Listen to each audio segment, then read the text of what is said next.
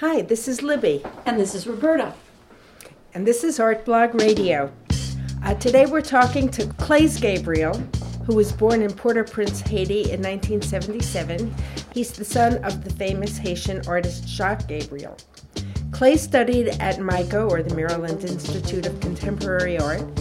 His work in the recent 540 show at Sande Webster Gallery was a group of totemic objects made of stretched canvas over wood armatures. So, did you grow up with your father around you? That was my main source of inspiration for um, waking up and seeing this guy paint all the time and having, you know, he, he was a realistic painter, which sort of made me want to be an abstract painter. He always had models and always painted, and he went to Beaux Arts in Paris, so he had a very classical upbringing. And did he teach or did, no, did he sell his no, work? He sold his work. That's that's the other thing that is really screwing with my head. He lived off of his work and provided for a family. So I've always wow. I always felt like you could you could do that.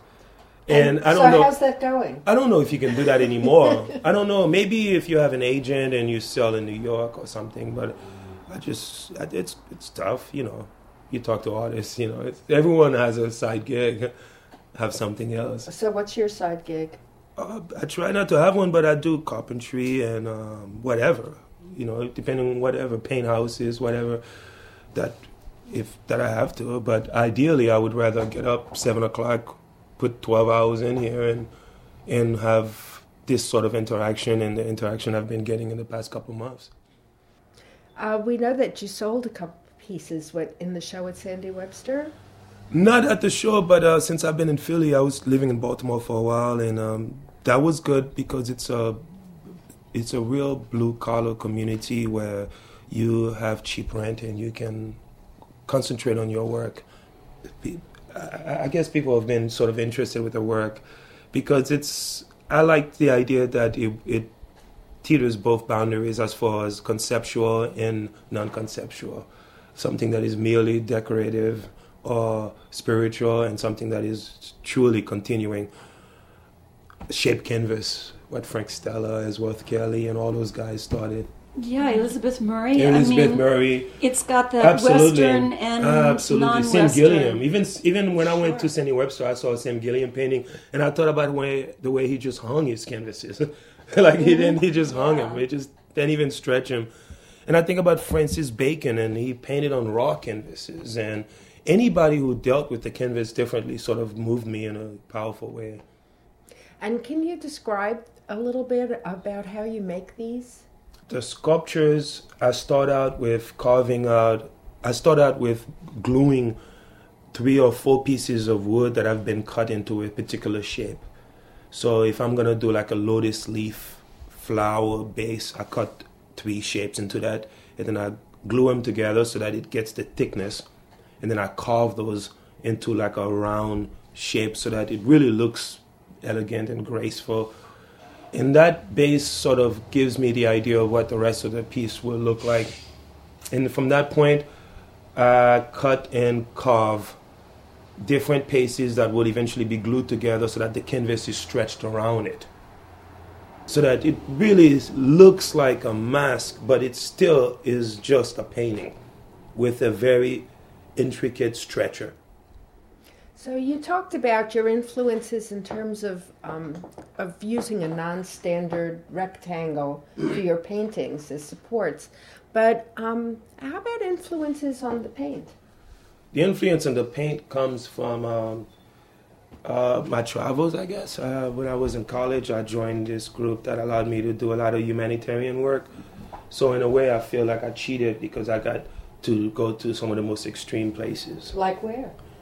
India, Africa a couple times, Romania, all parts of Europe, and um, you know places where you, that are not tourist destinations where you get to go and you have a task and you have to do something, and then you get to see people that you wouldn't naturally see if you were just visiting it. And what yeah. was the task, just out of curiosity? Were well, you building houses? For, for example, or? in India, I built a well in Delhi and then got to drive around in Bangalore and got to see temples and you build a well in a leper colony most people don't hang out with flappers, you know. So those those trips turned out. When I came back, I guess I came back feeling like there's something I want to do with my work that I wanted to resemble these work that I've these ancient work that I've seen.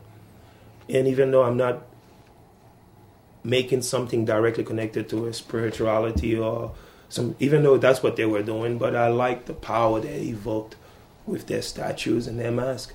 And there's always one thing in common with antiquity: it's statues and mask.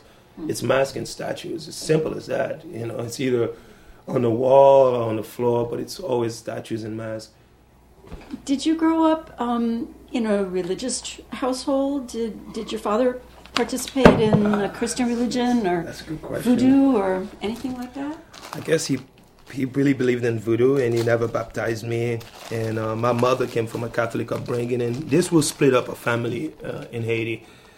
Haiti is 70% Protestant, 30% Catholic, 100% voodoo.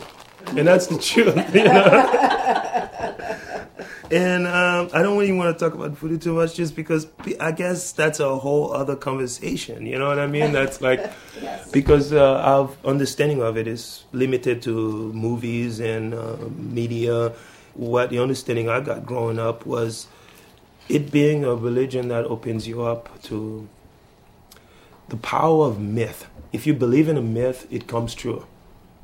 Simple as that. So I'm building my own myth. I'm building my own tribe, my own little culture, my own little mythology. well, they, they look like characters too. Your your sculptures have eyes and mouths, so they like masks. But even the, the ones that are freestanding that aren't masks, they they're anthropomorphic figures of some sort. Uh, my housemate came up downstairs and she said she couldn't live with them because they would be looking at her? Yeah, she said they're alive and she couldn't live.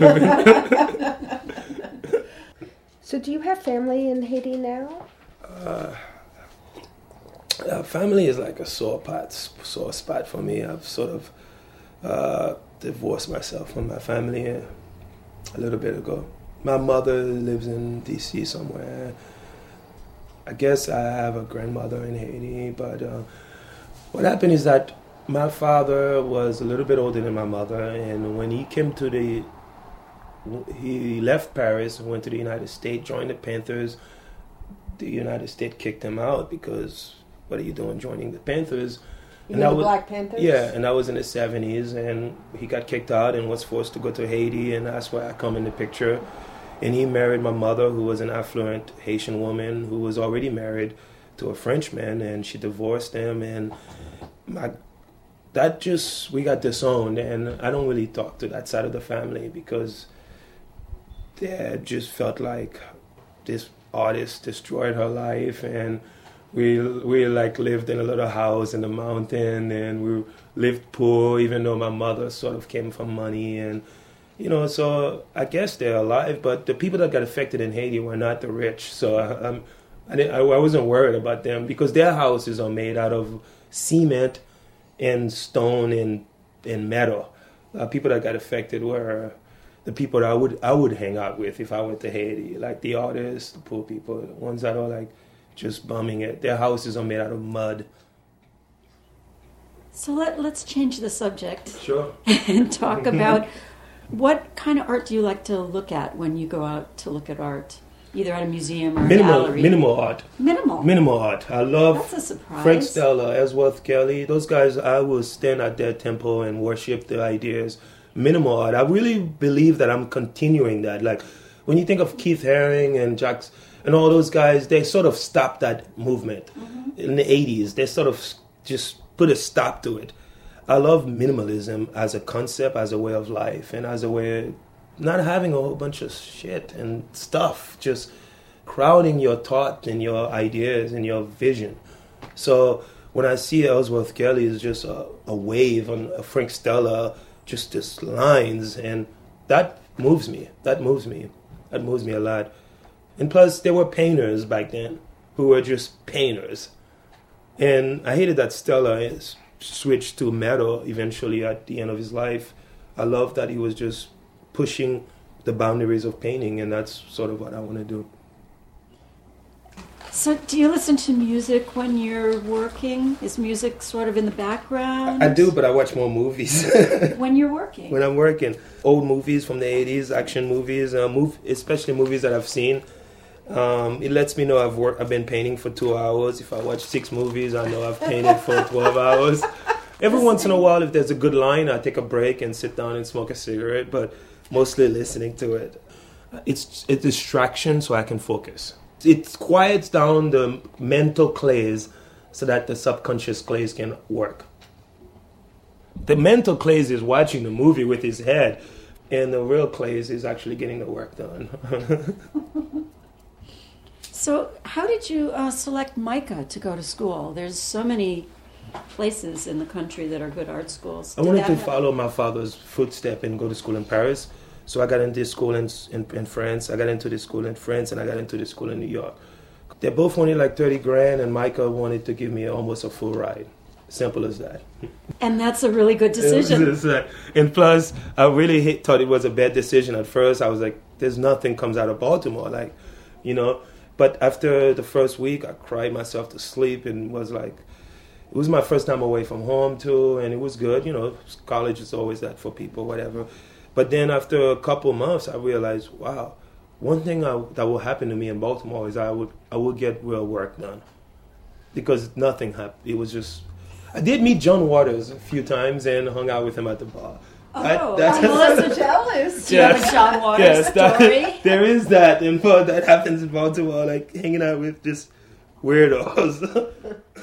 So how'd you meet John Waters? he hangs out at the Club Charles, uh, right across from the movie theater. He's he's just about as interesting as everyone else in Baltimore. You know, he collects art. He's a big art collector. yeah, but You got to get into his collection. Yeah, but it's not like I'm gonna be like, hey, I'm an artist. Here's my, you know, I, I just, I'm not. I don't. That's why I think I'm not. I don't promote well, nor do I want to. Actually, you know, I don't feel like that's what I want to do. I'm not a salesman. I'm not gonna do that. I tried to get representation in Baltimore. Leslie King Hammond is the dean there, and uh, she's been a good mentor to me. And she said she told me that there's benefits to not being represented. And Except you just said that that you didn't want to spend your time peddling your work. yeah, but I, I enjoy having people over, and I enjoy having company, and um, I enjoy selling to my friends to working class. You said that there were two shows that you had been in Philadelphia. What was the other show? The first show I did, which kind of got me everything else, was at um, it's called Sun King Gallery or Art Around Gallery. Yes. It's sort of closed down right now, and um, I rode my bike. When I moved here, I rode my bike around town to look for places to show, and I saw this really great gallery that this Dr. Dodd runs. This guy was running it, and I was like, "Hey, man, this is a great space. Can I show here?" He said, "Yeah." I said, "You have a cool job. How did you get it?" He said, "I'm actually moving." So I ended up running the gallery for a year and uh, working there for a little bit, and it was a good space. The work that's up right now, I curated that show and I put it up, and that's how I got everything else. That's how Sande Webster found out about my work because her gallery is maybe two blocks just across the street. So, do you think Sun King is going to open up again?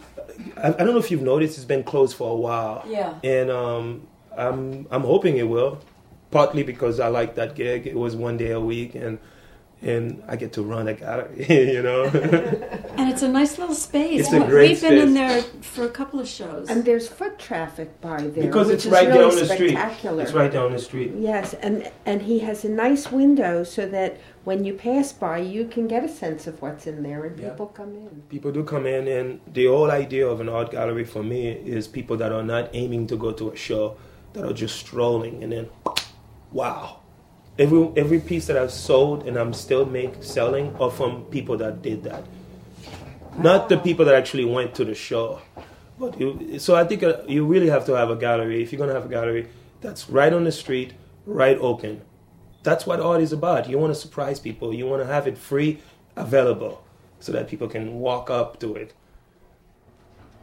So we've been talking today with Claes Gabriel. I wanted to say Claes Oldenburg. Uh, That's what I was named after. were you? That was my father's favorite artist, when he went to Paris and he named me after Claes Oldenburg. Sorry to interrupt. That's no, no. That was good. Glad you put that in. Yeah. Yes. Anyway, we've been talking with Claes Gabriel in his studio in West Philadelphia. Thank you so much for talking Thank with us. It's been great. Thank you. Artblog Radio is brought to you by theartblog.org. Thanks to our sponsors, including the Knight Foundation. Also, we want to thank Peter Crimmins, who makes us sound good. He's our editor. And thanks to Eric Biondo for his music. You can download these podcasts at theartblog.org slash radio.